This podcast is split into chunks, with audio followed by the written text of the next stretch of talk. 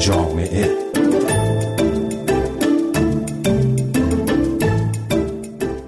سلام به مجله جامعه رادیو فردا. خوش آمدید. من فهیم خزر هیدری هستم. خبرگزاری مهر گزارشی منتشر کرده از وضعیت زنان کارگر فصلی. زنان خانواده های کشاورز که خشکسالی کار و درآمد خانوادگیشان را به کلی منتفی کرده.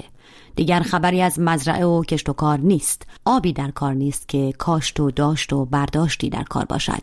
با این گزارش به دبیران فارس می رویم و به زرین دشت زیبا که این روزها خشک و فرسوده است. شهری که زنان کشاورزش حالا برای دریافت دستمزدهای اندک و کار سنگین بار سفر میبندند خانه و زندگی و کودکان خود را پشت سر می‌گذارند و به روستاهای هنوز خشک نشده می‌روند تا در کشاورزی و برداشت محصول کمک کنند. خیلی از خانه های دبیران این روزها خالی است آنها برای کار به شهرهای مجاور می روند.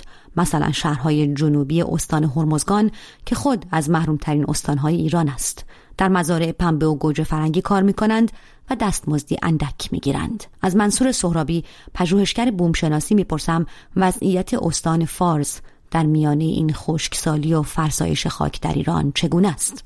استان فارس هم از استانهایی است که برورد شده. ما در اون استان 66 درصد کاهش بارندگی داشتیم و این خب می‌تونه مشکلات عمدی رو ایجاد بکنه. با کاهش بارش سیستم کشاورزی دچار مشکل خواهد شد. آبخانها با مشکل مواجه میشن و تغذیه آبهای زیرزمینی کمتر میشه. از طرف دیگه برداشت از اون آبها بیشتر خواهد شد. صدها خب آب کمتری رو می‌تونن ذخیره بکنند از طرف دیگر درجه حرارت بالاتر رفته که خود این می‌تونه سطح تبخیر رو بالاتر ببره. تغییر اقلیم و هم شاهد هستیم که خود این می‌تونه بحران رو تجدید بکنه. همه این مسائل می‌تونن دخالت داشته باشن در نوعی از مهاجرت. انواع مهاجرت مهاجرت ها در حال حاضر ما شاهدش هستیم. مهاجرت روستا به روستا روستا به شهر و شهر به شهر. بسیاری از روستاها به دلیل اینکه با مشکل آب و بیابی مواجه شدن اینها به شهرها پناه بردن. خود این مسئله می‌تونه بر مسائل دیگه اجتماعی از جمله روابط خانوادگی و مسائلی که در حوزه اجتماعی هست تاثیر گذار باشد. ناصر کرمی اقلیم شناس برای ارائه تصویری از وضعیت استان فارس به گذشته باز میگردد. یک جایی همزمان هم قربانی خشکیدگی به اصطلاح تاثیر تغییرات اقلیمی و هم خشکیدگی به واسطه اطلاف منابع آب یا کشاورزی ناپایدار باشه.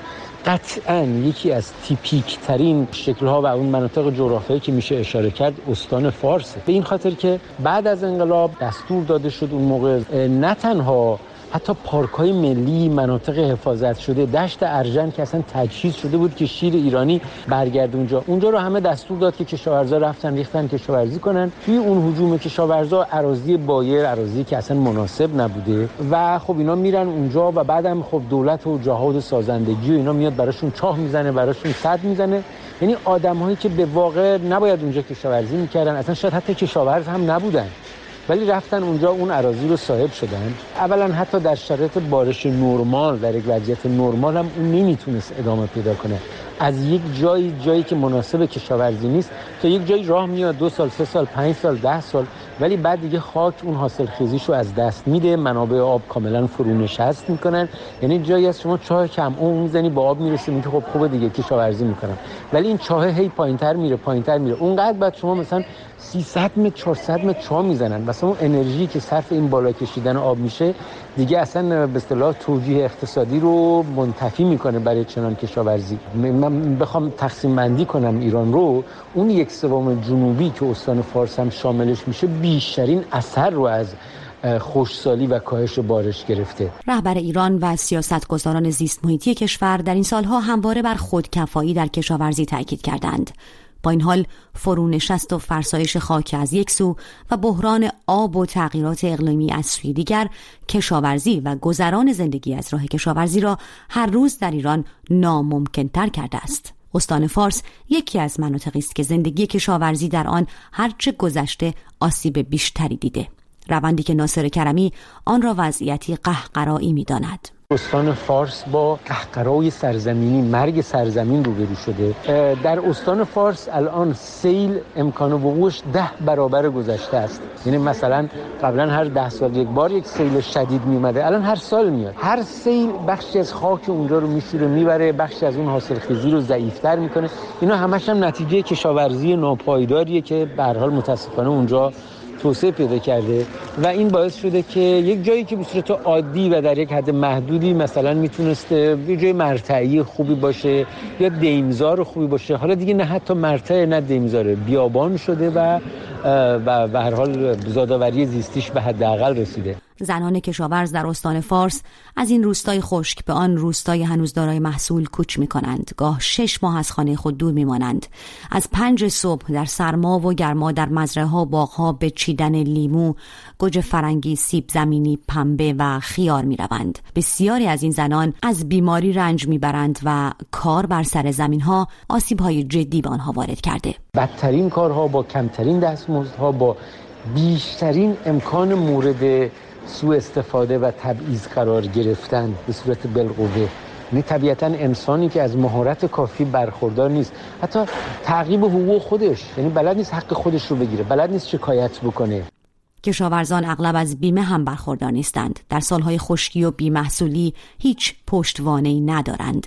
منصور سهرابی پژوهشگر بومشناسی متاسفانه در ایران به دلیل اینکه اعتمادی به صندوقهای بیمه نیست حمایت مردم از صندوق بیمه بسیار کم هست. به طوری که برآورد شده 29 درصد دینکاران کل کشور مسئولات خود رو بیمه کردن و می‌تونن از صندوق های بیمه خسارت دریافت کنن. نظر به اینکه قبلا اینها در یک سیستم بروکراتیک گیر کردن و صندوق های بیمه تعهداتی که داشتن رو به خوبی اعمال نکردن مردم هم مسئولات خودشون رو بیمه نکردن و بیمه هم طبعا خسارتی رو پرداخت نمی‌کنه. از طرف دیگر هم دولت برنامه خاصی ندارد وقتی که مسائل سیاسی از جمله انتخابات هست شعارهایی رو در این زمینه میدن که به خسارت زدگان کمک می‌کنن و روشهایی رو برای اونها متصور میشن در حالی که در عمل بعد از اینکه تب و تاب سیاسی بیفتد این قول ها و وعده هاشون هم فراموش میشه. و کمک های دولتی آیا حکومتی که خواستار خودکفایی کشاورزی و غذایی است وام و کمک های بلاعوض در اختیار کشاورزان قرار می دهد؟